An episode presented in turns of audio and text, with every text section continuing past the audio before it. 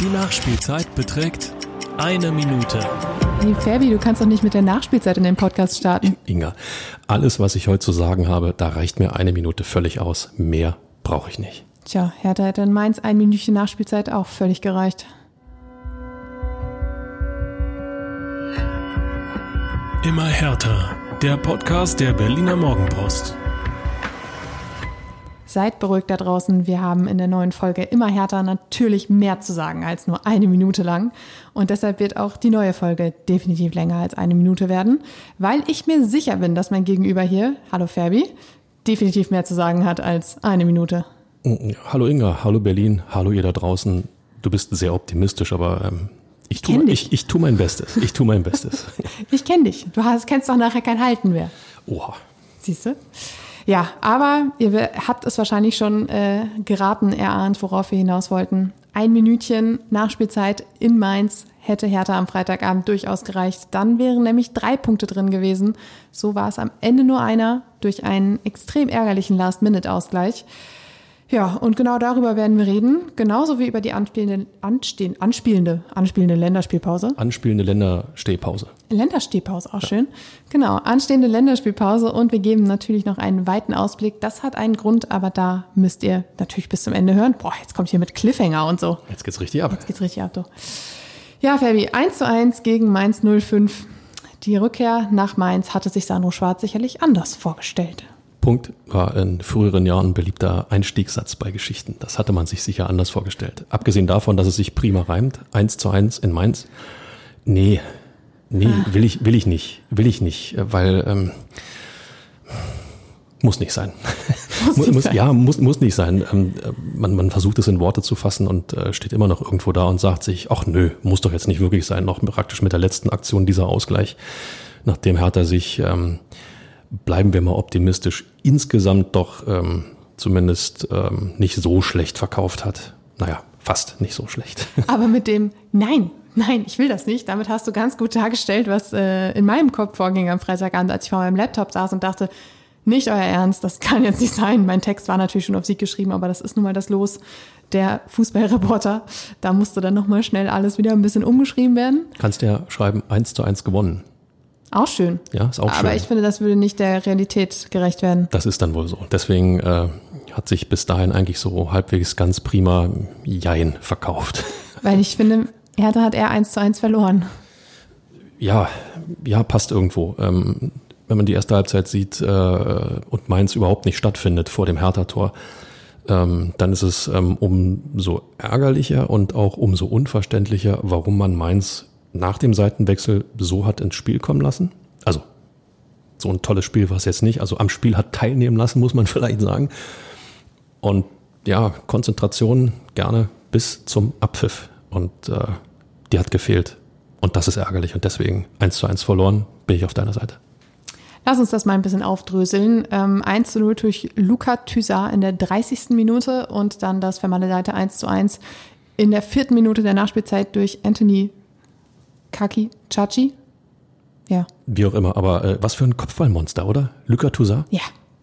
Muss also, er, er hat es aber auch gefeiert wie ein Monster. Ja, es, naja, natürlich. Äh, ich glaube, so viele Tore macht er nicht in seiner Karriere oder hat er nicht gemacht bisher. Und äh, wie war das viertes Tor? Zum dritten Mal das 1 zu 0 für Hertha, habe ich irgendwo gehört, irgendwo gelesen. Also mit anderen Worten, seine Tore sind schon enorm wichtig. Ähm, hallo, Monsieur Toussaint, gerne öfter.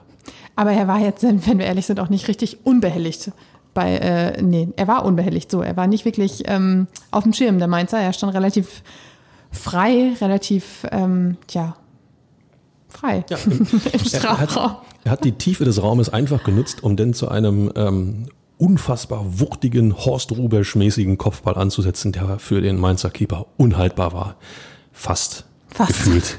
Gefühlt. Ich fand, das war schon ein bisschen zittrig dabei. Hoffentlich setze ich den jetzt auch wirklich in Richtung Tor, aber er war da, er hat es gemacht und äh, das müssen wir, glaube ich, als Positives mitnehmen. Definitiv. Ähm, erstmal gab es eine Änderung in der Startelf und zwar ähm, konnte Suat Serdar nicht mitmachen. Das stand aber schon vorher fest und zwar, weil er von einem Infekt geplagt worden war. Dafür stand, ähm, wie fast schon zu erwarten war, auch wenn Sandro Schwarz durchaus ein Geheimnis draus machen wollte, aber irgendwie war es dann auch, auch keins mehr. Äh, Djanga Boetius in der Startelf, sein Startelf-Debüt okay, sage ich jetzt was Falsches? Nein, es war sein Startelfdebüt. Ähm, und für ihn damit ja auch eine Rückkehr. Auch er ehemaliger Mainzer, genau wie Sandro Schwarz. Die beiden haben sich wohl am Tag davor noch ein bisschen unterhalten und darüber gesprochen, wie ist es denn für uns jetzt zurückzukommen an die alte Wirkungsstätte? Äh, mit welchen Gefühlen kommen wir dahin? Wie wollen wir uns von diesen Emotionen und Gefühlen vielleicht auch leiten lassen oder auch nicht? Ähm, ich würde sagen, bei Sandro Schwarz hat es ganz gut funktioniert auf jeden Fall. Äh, der wirkte das ganze Spiel entlang voll fokussiert, hatte wenig Sinn für Sent Sentimentalitäten, hat vorm Spiel mal kurz mit Bo Svensson so ein bisschen abgeklatscht. Die beiden kennen sich ja auch schon lange. Ähm, er hat auch gesagt, es war super schön, bekannte Gesichter wieder zu sehen und äh, da zu sein, wo man ja fast 15 Jahre irgendwie auch zu Hause war. Ähm, bei Boetius hatte ich ein bisschen das Gefühl, dass er ja, fast so ein paar Hemmungen hatte, sich so richtig auszuleben auf dem Platz. Ähm, nicht die aller, aller glücklichste Leistung, die er gezeigt hat, aber ähm, ja, es war ja auch sein erstes Spiel von Anfang an. Trifft aber auf die zehn anderen im Hertha-Trikot, glaube ich, auch zu. Ja. Nicht die beste Leistung. Also ja. ähm, wir sind ja immer schon zufrieden, wenn es nicht ähm, wieder eine schlechtere Leistung ist oder eine, eine so schlechte Leistung, äh, wie wir sie viel zu lange haben erleben müssen. Aber der kleine Aufwärtstrend, den wir so ein bisschen haben erkennen können, und ich denke, ähm, ihr da draußen ähnlich, werdet es ähnlich sehen, der hat einen kleinen Dämpfer bekommen in Mainz. War zumindest mein Gefühl. Ja, beziehungsweise ich finde, die Lernkurve hat so ein winzig kleines Plateau erreicht. Ja, man spricht auch gern von Delle. Nee, Delle wäre ja wieder runter. Ist noch keine Delle? Nee, ich würde sagen, es ist noch keine Delle. Es ist noch ein kleines Plateau. Uh, sehr optimistisch. Ja, so kennt man mich. Aber du hast recht, es war definitiv kein Fußballleckerbissen. Ähm, es waren extrem wenig Torschüsse, viel, viel Mittelfeldgeplänkel und äh, Hertha hatte schon in der ersten Halbzeit plötzlich die aktive Rolle, sollte das Spiel gestalten und war damit erstmal kurz ein bisschen überfordert. Ähm, als man sich dann so ein bisschen gefangen hatte und sich dachte so, okay, wir können dann jetzt auch mal Richtung Tor wandern, war auch gefühlt der erste Torschuss gleich drin. Das war eben der von dir besagte Kopfball von Luka Toussaint ähm, weil Mainz es nicht hinbekommen hat, eine Flanke von Marvin Plattner vernünftig zu klären. Somit kam Shidi Ejuke auf der linken Seite an den Ball und äh, flankte wieder in die Mitte und da stand dann Toussaint, der halt eben wenig Gegenwehr bekam und einköpfen konnte.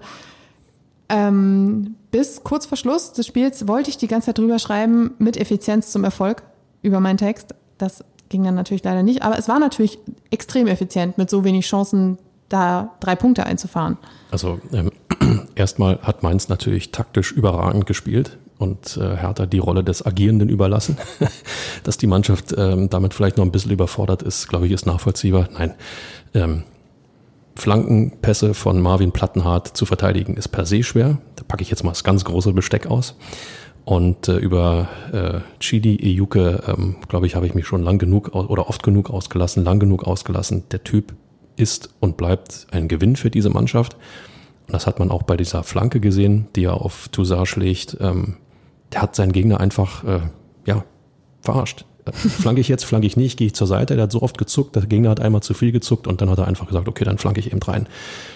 Das zeigt aber auch, wie er tickt in Sachen Fußball, dass er ein bisschen mit Ideen, ein bisschen mit anderen Elementen rangeht, als, als sagen wir mal, sich ähm, stupide an irgendwelchen taktischen Vorgaben ähm, ausschließlich festzuhangen, sondern diese Individualität tut Hertha gut, hat man ja jetzt in Mainz wieder gesehen.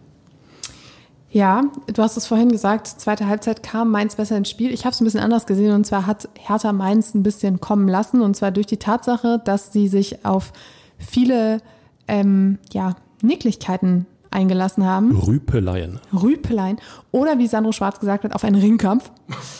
Und äh, das führte dann im Endeffekt dazu, dass es extrem viele gelbe Karten gab auf beiden Seiten. Bei Hertha waren es dann Marvin Plattenhardt, der gelb sah. Das wurde ja dann sogar noch vom VAR gecheckt, ob es nicht vielleicht sogar rot war, ähm, weil sein Einsteigen doch etwas rüde aussah. Ähm, wir haben schon ein bisschen diskutiert, Fabi. Ähm, also für mich war es völlig vertretbar, da nur gelb zu zeigen, anstatt äh, den roten Karton rauszuholen. Du warst ein bisschen unsicher.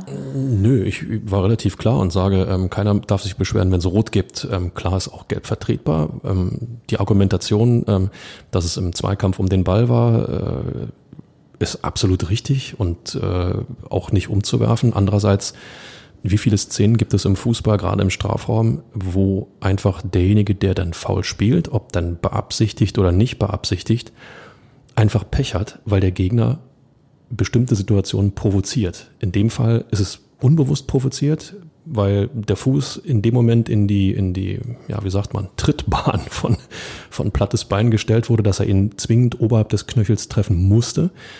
Das ist unglücklich. Damit ist ihm nicht wirklich eine Absicht. Nein, damit ist Plattnart keine Absicht zu unterstellen in der Aktion. Trotzdem geht er mit gestrecktem Bein, mit offener Sohle in diese Situation rein und trifft ihn oberhalb des Knöchels.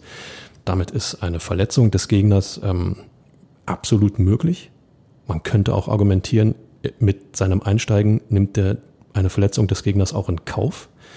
Und ähm, das ist genau das, was bei mir fehlte. Also ich habe gesagt, oder meiner Meinung nach fehlte halt dieser aggressive Vorsatz, mit dem er da reingeht, also mit dem es eine rote Karte ver, also ver, wie heißt das Wort, Fabi? Vertretbar gewesen wäre. Vertretbar gewesen wäre. Nein, deswegen, deswegen sage ich ja, also niemand hätte sich beschweren dürfen. Ich habe ja nicht gesagt, dass Gelb nicht ausreichend war. Ich wollte damit nur kundtun, ähm, es hätte auch Rot geben können. Also es ist praktisch, äh, es ist kein Foul gewesen, wo es nicht zwingend nicht rot, war das jetzt richtig, hätte geben dürfen. Egal. Ich, ich, hab den, ich hatte den Faden schon bei nicht zwingend verloren. Genau, genau. Also lange Rede, überhaupt keinen Sinn. Ähm, auch bei Rot hätte man sich nicht aufregen dürfen, aber äh, Gelb muss es geben. Also da ja. gibt es überhaupt keine Und für mich war Gelb vollkommen in Ordnung. Ich hätte Rot einfach ein bisschen zu hart gefunden. Ähm, nichtsdestotrotz musste Schwarz reagieren, nahm dann Platte irgendwann runter. Ähm, dann sahen auch noch Dodi Luke Bacchio, Djanga Boetius und Martin Dardai, der zwischenzeitlich schon eingewechselt worden war für Mark Kempf. Ähm, der ist nämlich in der ersten Halbzeit umgeknickt ist aber wohl halb so wild. Das nur noch mal eben äh, nebenbei. Ähm, weil auch die drei gelb sahen und am Ende auch noch äh, Olli Christensen, aber das war ja nur die, nur der Vollständigkeit halber, hat Schwarz gesagt, okay, wir haben gedacht, hier fliegt halt noch einer vom Platz, wir müssen reagieren, damit wir eben auch zu elf dieses Spiel zu Ende spielen können. Und ähm, er hat dann Mittelstädter, Rieder und Richter gebracht und das brachte das ganze Konstrukt, die ganze Stabilität, die Hertha sich so erarbeitet hatte, durcheinander. Und ähm, ja, brachte Mainz halt zu diesen Chancen, die sie dann bekamen, zu diesem Belagerungszustand, den sie dann im Hertha-Strafraum kreierten, kurz vor Schluss. Und Hertha hat es halt überhaupt nicht geschafft, Entlastung zu bringen. Ja, völlig richtig. Kann ich auch nachvollziehen, wenn man so viel wechseln muss, obwohl man gar nicht wechseln will, zeigt zum einen, dass Sandro Schwarz oder wie viel Arbeit Sandro Schwarz noch vor sich hat, um eben den Kader nicht nur auf ähm, ja, elf Spieler zu stellen, die funktionieren, sondern dann auf, auch, auch auf 16, 18 Spieler zu stellen sprich dass Auswechslungen nicht mehr so stark ins Gewicht fallen. Andererseits darf man auch nicht vergessen, ähm, auch die Mainzer haben ja ähm, durchaus sehr körperbetont robust gespielt. Also da war auf beiden Seiten, wie gesagt, der Berliner war viel Musik drin, ähm, was wenig mit Fußball zu tun hatte, sondern mehr mit, mit äh, Kampf um irgendwelchen Platzgewinn, um irgendwelchen Raumgewinn. Das ist dann schon schwierig. Trotzdem muss ich Hertha vorwerfen lassen, ähm, den Kopf vielleicht nicht weit genug oben behalten zu haben, sich in eine passive Rolle hat drängen lassen und äh, Belagerungszustand und dann passiert's eben, wenn man bis zum Schluss dann äh, es auch nicht schafft, diese Konzentration aufrechtzuerhalten. Ähm, also der, der Torschütze, äh, wie Chachi, Kachi, keine Ahnung, wie man es ausspricht, richtig, gebe ich zu, der darf nie so frei zum ja. Schluss kommen im Strafraum. Ob es die erste Minute ist oder die vierte der Nachspielzeit. Und daran muss Hertha arbeiten. Und es ist ja, dieses Spiel war ja fast so, so ein bisschen ein Abbild vom Spiel gegen Augsburg, bei dem äh, Hertha auch lange 1 zu 0 führte, durchaus hätte den ein, äh, Anpfiff, Anpfiff, hä? Ausgleich kassieren können. Und Anpfiff dann Anpfiff vom Trainer. Ja, genau. und ähm, da haben sie es aber stattdessen auf der, in der eigenen Offensive gut gemacht mit Serda und Richter und dem Ausgleich. Und äh, hier war es halt äh, Ausgleich 2-0. Mein Gott, was ist denn heute los mit mir? Ich entschuldige mich jetzt schon mal für diesen ganzen Müll, den ich hier fabriziere. Ähm, mit dem 2-0, was sie nachgelegt haben, das haben sie hier eben nicht geschafft. Sie haben keine Entlastung nach vorne geschafft. Sie haben keine offensiven Impulse mehr gesetzt. Somit wurden sie einfach eingeschnürt hinten. Und ähm, die folgerichtige Aktion war dann der Lucky Punch aus Mainz Sicht. Und äh, du sagst gerade, Kachi hätte niemals so frei ins lange Eck ziehen dürfen. Und äh, vorher war es schon, ich glaube, Peter Pekarik, der auch eingewechselt worden war, der ein Kopfballduell gegen Unisivo verloren hatte. Und Sandro Schwarz hat dann noch bemängelt, dass ein Verteidiger auch noch auf die Torlinie zurück ist. Und er meinte, wenn das passiert, dann hast du sowieso schon verloren, weil der ein Mann in der Box fehlt. Und genau da ist dann halt ein Raum für den Torschützen. Und ähm, ja, da hat er viel gesehen, was ihm nicht gefallen hat. Auch wenn Karl-Heinz Rummenigge gesagt hat, Fußball ist keine Mathematik, hier würde ich gern die Mathematik anwenden. Je näher du deinem Gegner bist, desto ähm, ja, unwahrscheinlicher ist der Winkel, dass du irgendwie aufs Tor schießen kannst. Ähm, das muss man in irgendeiner Form einpreisen. Aber du hast den Namen Serda gerade angesprochen mit Blick auf Augsburg. Ähm, der hat gefehlt. Wer war jetzt für Hertha zuständig, um mal bei einer Verteidigungsschlacht als Anspielstation zu dienen, der mal den Ball halten kann, der vielleicht auch mal dann den Raum nutzen kann, um einen Gegenangriff zu starten? Naja, also die Erstbesetzung war Djanga Boetius, der war aber schon weg und dann genau. war es vielleicht noch Richter oder äh, Darida, der aber leider ja immer eher ein bisschen defensiv orientiert ist. Deshalb, ja, waren die Wechsel vielleicht auch nicht so ja, äh, ist die Frage, welche Option er noch hatte, welche Option äh, Sandro Schwarz noch hatte. Wenn ich einen eher defensiver eingestellten Mittelfeldspieler bringe, kann ich mich nicht beschweren, dass mir die Anspielstation fehlt. Über Marco Richter haben wir sehr oft gesprochen. Ähm, nach seiner Rückkehr, was er fabriziert hat nach seiner Rückkehr, wie er durchgestartet ist, ähm, dem muss man jetzt auch mal wieder ein eher schlechteres Spiel gönnen, nach dem, was passiert ist. Oder ein ereignisloseres Spiel. Ein ereignisloseres Spiel, genau. Ähm, bei allem Respekt, es sind immer auch noch Menschen, die da auf dem Platz stehen und keine Maschinen, die ähm, auf Knopfdruck funktionieren. Das ist dann einfach so. Die Frage muss nur gestellt sein, ähm, ja, bei aller Abwehrschlacht, auf die sich dann Hertha selber eingelassen hat, wo ist der Mann, der praktisch im Mittelfeld den Anker gibt, um mal sich befreien zu können? Wenn der gefehlt hat? Der saß auf der Bank. So, wenn der gefehlt hat, wer war das? Meiner Meinung nach war es Kevin Prince Boateng. Und genau danach habe ich den Trainer auch gefragt äh, am Samstagmorgen und ähm, meinte, naja, Darida hm, war jetzt eine Option, wäre nicht auch Kevin Prince Boateng eine Option gewesen, warum konnte er nicht helfen? Schwarz hat gesagt, wir hatten diese Optionen und Alternativen, wir wussten Darida oder Boateng. Er hat sich für Darida entschieden und hat dann aber auch noch nachgeschoben am Montag, dass es natürlich was ist, wo er jetzt auch im Nachhinein gedacht hat, gut, ich gehe selbstkritisch mit mir ins Gericht, habe ich da die falsche Entscheidung getroffen? Hätte ich vielleicht doch Boateng bringen müssen? Und ähm, er sagte selbst, er hatte kein schönes Wochenende, seine Frau hätte auch kein schönes Wochenende gehabt, weil er sich die ganze Zeit mit dieser Frage rumgeschlagen hat. Und äh, ich finde, sowas zeichnet einen Trainer ja auch aus, wenn er im Endeffekt die Schuld bei so einer Niederlage nicht nur bei seiner Mannschaft und im Sportlichen sucht, sondern auch in seinen Entscheidungen. Und dass er da steht und sagt, das ist eine Entscheidung, die ich getroffen habe, die vielleicht nicht die richtige war, finde ich auch in Ordnung. Ja, nur haben wir das große Glück, äh, ihr da draußen wisst das, ähm, wir können ja immer beurteilen, was passiert ist und dementsprechend urteilen hätte, könnte, also wäre, wäre Fahrradkette, würde jetzt äh, der Loti sagen. ähm, als Trainer bist du natürlich, äh, ja, musst du eine Wahl treffen zu einem Zeitpunkt, ähm, wo du ja weiß Gott nicht weißt, wie es ausgehen wird. Hält Hertha das 1 zu 0, heißt es, er hat alles richtig gemacht, hat die, die Defensive so verstärkt, dass Mainz nicht mehr durchkommt. Ähm, ist dann in die Hose gegangen. Ja, nimmt da jetzt Boateng und man sagt, hat er prima eingewechselt, weil da ist jemand, der für Entlastung sorgt und Mainz schafft trotzdem den Ausgleich, dann kriegt er um die Ohren und äh, äh, wie kann er denn offensiv auswechseln, wenn er sieht, dass der Gegner immer stärker wird? Also insofern, das ist schon, ist schon nicht einfach. Andererseits, dafür ist man Fußballtrainer, dafür muss man auch ein Gespür entwickeln. Das kann man als Fußballtrainer, um dann die Entscheidung zu treffen, die ähm, ja dann vielleicht die richtigere ist ist jetzt sehr hochgehangen, das Ganze. Trotzdem gibt es diese Trainer, die das können.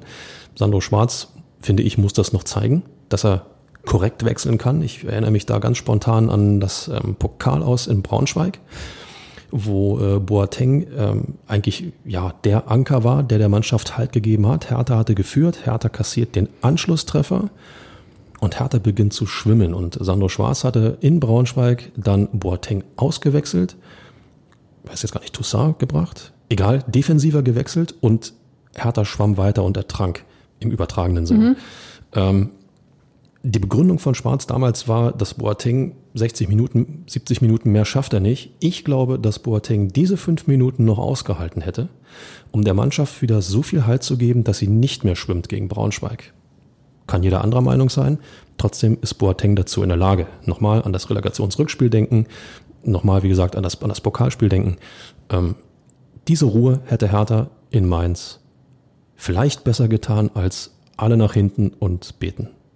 Andererseits sind das natürlich auch Erfahrungen, die du mit deiner neuen, es ist ja immer noch seine neue Mannschaft eigentlich auch machen musst, um zu sehen, wie reagieren gewisse Spieler in gewissen Situationen unter Druck und äh, welche ist dann für mich vielleicht die bessere Wahl. Und auf diesem Lernprozess, auf diesem Lernweg ja, gibt es ja nun mal auch immer wieder Rückschläge, Fehler und sonst was, die du machen musst, um beim nächsten Mal schlauer zu sein. Ja, bloß dieser Lernprozess muss schnell passieren. Ja. Wir haben es auch schon thematisiert. Die Hinrunde ist nach 15 Partien beendet wegen der WM in Katar im November, Dezember. Hertha hat jetzt sechs Punkte auf dem Konto und äh, hätte eigentlich zwei mehr haben können. Ähm, das Leverkusen-Spiel vor einer Woche nehme ich mal aus. Das kann immer in irgendeiner Form passieren. Äh, durch die, durch die, ja, auch Qualität des Gegners. Diese Qualität hatte Mainz nicht. Never ever. Und äh, da ist Hertha noch viel, viel mehr Schuld an den beiden Punktverlusten. Also die zwei Punkte, die hätte Hertha mehr haben können. Hätte ja. man jetzt acht, stünde man einen Ticken besser da. Die hätte Hertha mehr haben müssen. nicht können. Gut, dass du das sagst, sonst kriege ich das wieder um die Ohren. Nein, aber, aber das, das sind so zwei Punkte, ähm, die tun jetzt mal weh. Die tun jetzt, finde ich, wirklich weh. Ja, die waren, ähm, haben dazu geführt, dass Hertha frustriert war, aber Schwarz hat auch gesagt, das muss jetzt auch frustrierend sein, damit man eben daraus lernen kann. Und ähm, was war noch? Ach so, die Spieler meinten, sind auch sehr, sehr hart ins Gericht mit sich gegangen nach dem Spiel und meinten, naja, wenn man sieht, wie Mainz hier feiert, die feiern diesen Punkt halt wie einen Sieg, dann haben wir irgendwas falsch gemacht. Und das war dumm von uns. Das Wort dumm ist auch wirklich gefallen. Also die Spieler haben gesagt, das war dumm von uns. Das hat nicht so funktioniert, wie wir uns das vorgestellt haben. Und das müssen wir besser machen. Und das darf uns so nicht mehr passieren. Und äh, das ist, finde ich, auch eine Entwicklung, die man der Mannschaft jetzt schon zugute halten kann, dass man eben so reflektiert mit diesen Aktionen umgeht. Ich erinnere mich an Spiele in der vergangenen Saison, in der ähm, oder bei denen sehr, sehr, sehr häufig diese Last-Minute-Ausgleiche gefallen sind und nach denen die Spieler sehr ratlos in der Gegend rumstanden und nicht so richtig wussten, was sie sagen sollen. Und hier stehen sie und sagen, das war dumm, das kann nicht, kann, darf uns so nicht mehr passieren und wir müssen das und das besser machen.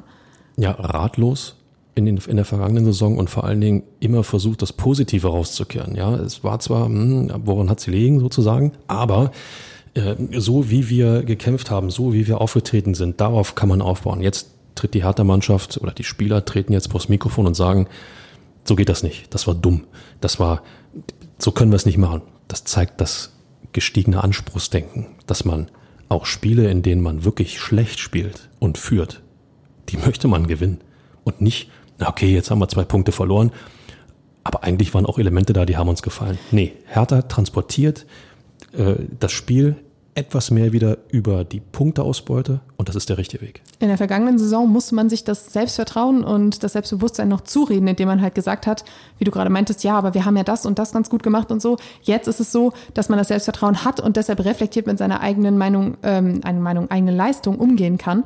Und deshalb wirkte Hertha auch nicht ganz so hilflos wie sonst. Und deshalb würde ich halt sagen, klar, man hat alte Muster erkannt, wie dieser Last-Minute-Ausgleich und die fehlende Cleverness in der, in der Schlussphase, in der, in der heißen Crunch-Time. Aber es war trotzdem nicht so, dass man sich dachte, oh, Mine, da fallen sie komplett zurück in alte Muster, sondern es war eher so, dass man sich gesagt hat, okay, das ist jetzt sch wirklich schlecht gelaufen, aber der Kopf war noch da. Ich glaube, das hat ja was mit Felix Magath zu tun, dass er der Truppe einfach. Jetzt hast du seine, mir alles kaputt gemacht, Ferdi. Ja, ja, ich hab, wollte mir den Felix Magath bis zum Ende aufsparen. Vergiss es. Vergiss es. Nur Felix, um ein bisschen Nervenkitzel herzuführen. Felix Magath hat dieser Truppe so eingeimpft, ähm, hat es dieser Truppe so eingeimpft, dass sie dieses Anspruchsdenken, Anspruchsdenken hat. Und äh, Sandro Schwarz ist gerade dabei, das ein bisschen weiterzuentwickeln. Und das finde ich ist genau der richtige Weg. Ha! Felix Magath. Mann, Check. ey. Ja, gut. Fabi, 1 zu 1 gegen Mainz. Ähm, wir haben gesagt, es waren zwei verlorene Punkte. Es, sind, äh, es ist eher ein verlorenes 1 zu 1.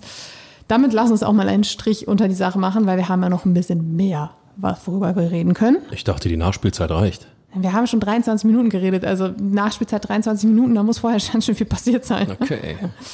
Und zwar wartet jetzt erstmal die Länderspielpause und damit auf Hertha BSC ein Testspiel gegen den ersten, FF, F, ersten FFC Frankfurt, vor allem nein, gegen den ersten FC Frankfurt am Donnerstag um 16.30 Uhr. Äh, da sollen vor allem. Frankfurt oder. Ja. Das müssen wir zwingend dazu sagen, ja. glaube ich. Äh, da sollen vor allem die Spieler zum Zug kommen, die bislang weniger Spielpraxis bekommen haben. Ähm, ein kleines Personalupdate an dieser Stelle. Äh, Suat Serda, der mit einem Infekt gefehlt hatte, ist wieder fit. Ähm, Davy Selke ebenfalls mit einem Infekt, ist auch auf dem Weg der Besserung. Er hat es aber wohl ein bisschen härter getroffen als, ähm, als Serda. Äh, bei Kilian Sona hat Schwarz gesagt, da wird es noch ein Weilchen dauern, der in der Sommervorbereitung mit einer Knieverletzung. Ähm, tja, wer war noch unterwegs? Ja, Mark Kemp wird die Wochen jetzt oder die zwei Wochen jetzt nutzen, um sich seinen umgeknickten Fuß, ähm, um sich wieder mit seinem umgeknickten Fuß zu versöhnen. Und äh, Jessica Gangkam, der in der vergangenen Woche schon wieder ins Training eingestiegen ist, nach ebenfalls Knieverletzung und auch OP, wird natürlich jetzt auch diese Zeit nutzen, um sich wieder näher an die Profis ranzurobben. Und äh, ja, dann haben wir natürlich auch noch Nationalspieler, die on Tour sind. Und das sind eine ganze Menge, und zwar neun. Ähm, ich bin mal gespannt, ob du die jetzt alle zusammenkriegst. Ob ich die alle zusammenkriege? Ja, pass mal auf. Das sind Dodi Luke Bacchio für Belgien, Oliver Christensen für Dänemark, Wilfried Konga für die Elfenbeinküste, Stefan Jovetic für Montenegro, Marton Dardai für die U21, äh, für die deutsche U21, Peter Pekarik für die Slowakei, Shidra Ejuk für Nigeria, Agustin Rochel für Uruguay und Lukas Ulrich für die deutsche U19.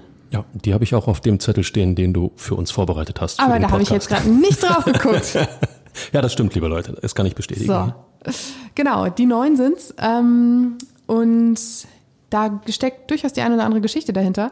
Äh, Agustin Rochel zum Beispiel, äh, der feiert sein Debüt oder wird, hofft auf sein Debüt. Er wurde zum ersten Mal in die uruguayische Nationalmannschaft berufen, ebenso wie Wilfried Konga äh, für die Elfenbeinküste. Und ähm, bei Rochel war der Trainer so ein bisschen ja, zwiegespalten. Natürlich hat er sich für ihn gefreut, dass er ähm, seine Premiere feiern darf.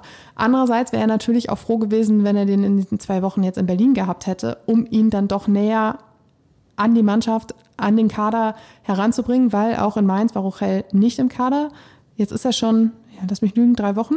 Ja, knapp drei Wochen ist er jetzt in Berlin. Und da fehlt halt einfach noch ein bisschen was. Und jetzt mit zwei Wochen Länderspielpause, das sind halt natürlich wertvolle Tage, die du eigentlich nutzen könntest. Ja, auch eigentlich nutzen solltest. Ähm, nur kennen wir Südamerikaner, die sind ähm, sehr emotional behaftet, was ihre Nationalmannschaften angeht, ob das auch Argentinier oder Brasilianer, Chilenen sind. Ähm, wenn die Nationalmannschaft ruft, dann ähm, wie soll man sagen, gibt es da einen emotion emotionalen Overload. äh, ja, es ist, es ist total schwierig mit, mit diesen ähm, Abstellungsperioden für die Nationalmannschaften. Ähm, es geht anderen Vereinen ähnlich.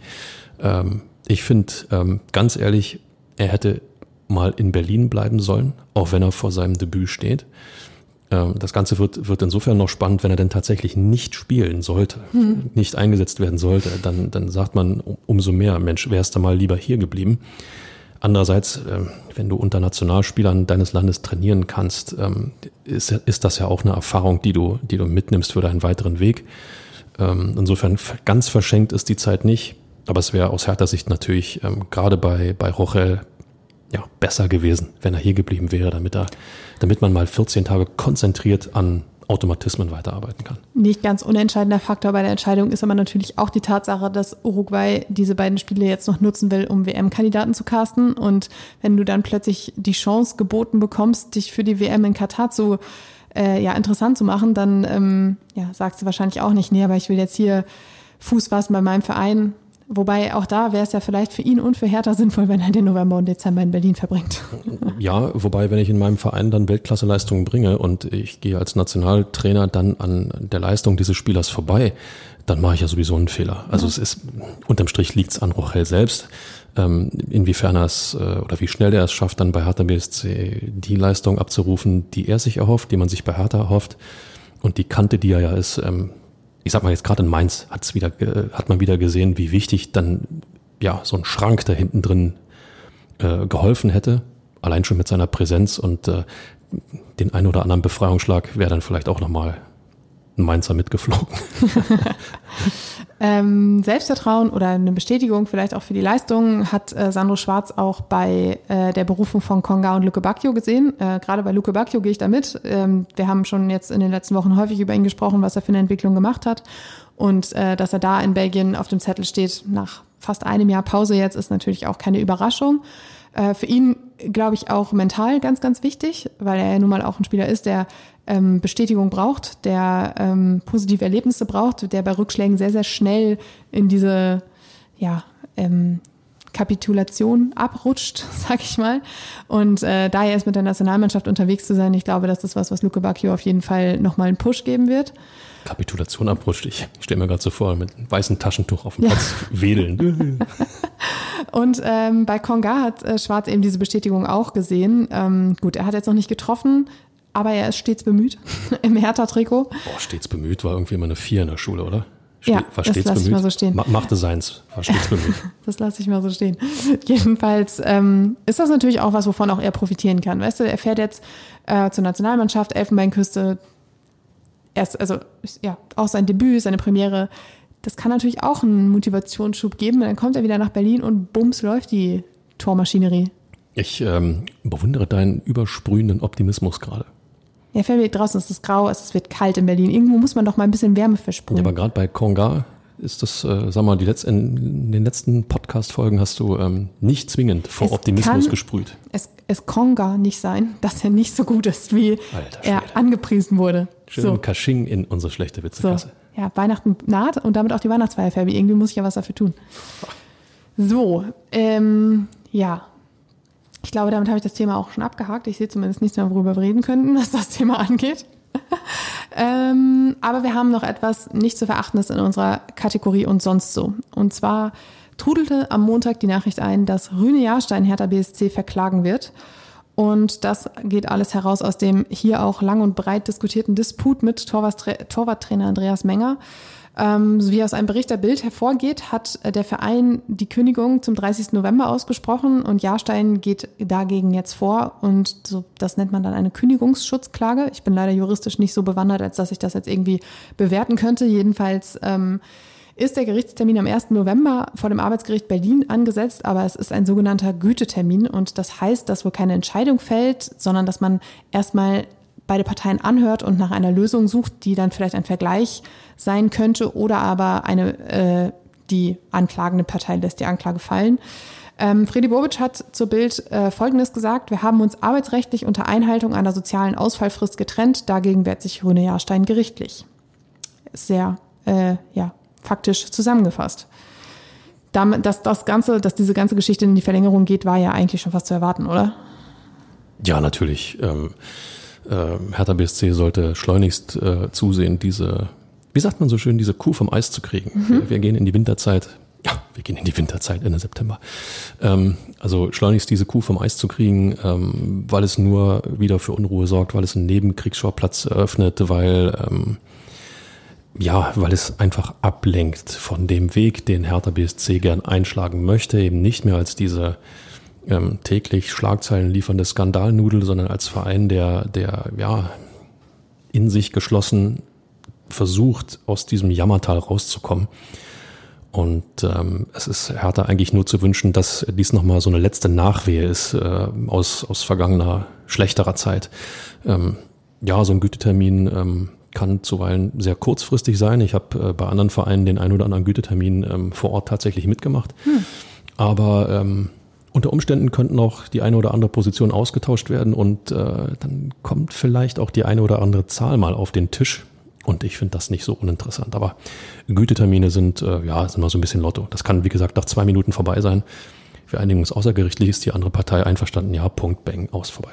Es ist ja nun mal auch am 1. November angesetzt. Bis dahin ist noch eine ganze Menge Zeit. Ähm, ich könnte mir vorstellen, dass vor allem der Verein ein, der Verein ein Interesse daran hat, äh, die ganze Geschichte eben nicht vor dem Gericht äh, auszubreiten, sondern das Ganze eher intern zu klären. Ähm, der was war das denn eigentlich? Der Mitarbeiter des Gerichts, sage ich jetzt mal, der, der Bild gegenüber das ähm, ganze Vorgehen bestätigt hat, hat auch gesagt, Stand jetzt ist dieser Termin angesetzt. Das heißt, es kann sich halt jederzeit irgendwelche Änderungen äh, ergeben. Tja, warten wir mal ab. In jedem Fall gehört das Kapitel Jahrstein beendet und äh, ich hätte mir gewünscht, dass es etwas schicker endet. Ja. Ähm, dafür war Jahrstein zu lange bei Hertha, dafür hat er ähm, auch zu viel ähm, ja, für Hertha geleistet. Hertha hat, kann man so sagen, zu viel auch von ihm profitiert im Tor. Ähm, dass das jetzt so endet, äh, ist natürlich echt bitter. Ja, absolut. Ähm, ich muss nochmal zurückkommen auf, da, auf, dein Wörtchen vorhin, Skandalnudel. Ich, ich, das ist eins meiner Lieblingswörter. Ich stelle mir da mal eine völlig verkaterte Spaghetti vor, die irgendwo in der Ecke hängt. Ich wollte das nur kurz teilen. Ja, so, so leicht angetrocknet. Ja. ja. Wenn man sie an, ja, dann, so. dass man so ein, so ein komisches Gebilde. Ja. So. so. Ah. Skandalnudel. Ah, furchtbar. So, Fabi, wir gehen auf die Zielgerade. Und zwar blicken wir jetzt auf das Spiel gegen die TSG Hoffenheim. Heimspiel am 2. Oktober um 15.30 Uhr. Ähm, die Bilanz ja, ist, ähm, sagen wir mal wieder, wie bei so vielen Bilanzen ausbaufähig. Es gab 24 Duelle, sieben Siege, fünf Unentschieden und zwölf Niederlagen. Ähm, vergangene Saison gab es in der Hinrunde ein 0 zu 2 und in der Rückrunde, so, und da hast du mir nämlich meine große Pointe versaut, gab es einen 3 zu 0 Sieg und das war das erste Spiel unter Magath, beziehungsweise unter Mark Fotheringham, weil Magath ja wegen Corona unpässlich war. Und es gab dieses 3 zu 0 durch Tore von Niklas Stark, Ishak Belfodil und Luka Toussaint. Und äh, da wusste man, diese Saison wird es nicht in die zweite Liga gehen. Dass er das nochmal spannend gemacht hat, konnte man natürlich nicht ahnen, aber es war auf jeden Fall ein guter Start für Kollege Magath. Ähm, du, du wusstest da, dass es nicht in die zweite Liga gehen wird? Ja. Dann wünsche ich mir von dir, wenn diese Aufnahme beendet ist, bitte die Lottozahlen fürs nächste Wochenende. Kriegst du. ähm, tja, jetzt kommt ein Gegner, der bislang mit vier Siegen, einem Unentschieden und zwei Niederlagen ziemlich gut dasteht und zwar auf Platz vier mit einem Punkt vor den Bayern. Ähm, wobei das ja offensichtlich im Moment keine Kunst ist. Nee, das das- können ja ganze vier Mannschaften. Das ist kein Qualitätsmerkmal, vor den Bayern zu stehen momentan. Aber trotzdem, äh, Platz vier, das äh, lässt sich sehen und ist damit ähm, ein Gegner, der etwas, äh, ja, ich würde sagen, fast, abgesehen jetzt vom Derby gegen Union, ist es der höchst platzierte Gegner bislang. Das weißt du sicherlich besser als ich. Ähm, ja, und? Kommt jetzt wieder eine Mannschaft auf Augenhöhe? Nee, nee, nee. Weil Hertha ist ja nicht so weit oben. Ich möchte immer noch mal kurz auf die Grundlage dieser Aussage verweisen. Das war die Tabellensituation. Aber Ferbi, Glück für dich, weil es ist ja tatsächlich so, dass seitdem du wieder tippen darfst, hat Hertha BSC noch nicht verloren. Und das sind drei Spiele in Serie. Ja, das äh, kann man natürlich, also erstmal ehrt es mich, dass du das so unfassbar positiv auslegst. Ähm, andererseits äh, haben sie auch zweimal nicht gewonnen und ich äh, glaube ja, dass Hertha das fast schon mit Absicht macht, um äh, ja, mich zu widerlegen, weil ähm, sowohl gegen Leverkusen als auch äh, jetzt in Mainz äh, war die Truppe ja klar auf Siegkurs. Also Aber am Ende ist ein Punkt immer noch besser als kein Punkt. ja, dabei bleibt's, das haben wir vorher auch dokumentiert. Ähm, trotzdem bin ich jetzt ein bisschen patzig. Bisschen, bisschen patzig, okay. Also möchtest, möchte ich, soll ich dir nicht die Frage aller Fragen stellen? Du darfst mich alles fragen, Inga. Okay. Fabi, Hertha BSC, TSG Hoffenheim, wie geht es nicht aus? Es kommt sie mit solchen Geschichten, sag mal. Wie Du hast ge- gesagt, ich darf dich alles fragen. Ja, wie, wie wie geht es nicht aus? Es wird ähm, nicht 38 zu 74 ausgehen. Toll. Und ich hatte jetzt gehofft, wie geht es nicht aus? Klarer Sieg für Hoffenheim. Ich dachte, jetzt würdest du sowas bringen, aber nein. Ja, aber äh, dass Hoffenheim nicht gegen Hertha gewinnt, ähm, ja, unterschreibe ich. Dann darfst du uns jetzt noch sagen, wie es ausgeht. Klarer Sieg für Hertha BSC. So, und der eine oder andere mag sich natürlich jetzt vielleicht gefragt haben, warum wir jetzt schon zwei Wochen vorher über das Spiel gegen Hoffenheim sprechen. Das hat den Grund, dass wir eine, Pau äh, eine Woche Pause machen. Was? ähm, wir nutzen die Länderspielpause, um jetzt tatsächlich umzuziehen. Und äh, da auch unsere Mikrofone, unser Podcast-Equipment umziehen muss, ähm, ja, brauchen wir ein Wöchlein Pause. Und äh, deshalb hören wir uns am 3. Oktober wieder, dann mit einem kleinen Recap der Länderspielpause, aber vor allem mit dem Spiel gegen Hoffenheim. Und äh, Sieg, mit dem Sieg gegen Hoffenheim. Entschuldigung, Fabi, Lasst uns optimistisch bleiben, lasst uns zuversichtlich bleiben. Ähm, ich glaube, Hertha schafft das auch alleine nicht zu gewinnen. Insofern sollten wir zumindest irgendwie dran glauben. Dann hören wir uns am Und ihr 3. da draußen Oktober wieder mit dem fulminanten Erfolg gegen die TSG Hoffenheim. Äh, bis dahin danken wir euch fürs Zuhören und äh, bleibt gesund.